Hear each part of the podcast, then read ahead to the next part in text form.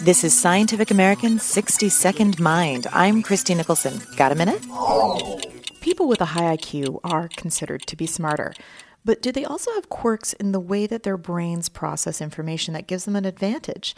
Well, recent research finds that when subjects were asked to observe objects in motion, those with a high IQ automatically focus their attention more efficiently than people who score lower on IQ tests. The research is published in the journal Current Biology.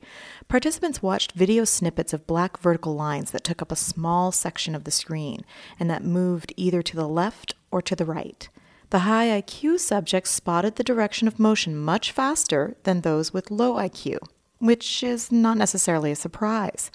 But what is surprising is when the vertical lines took up a much larger space on the screen, those with high IQ actually were slower to tell the direction of movement than the lower IQ subjects.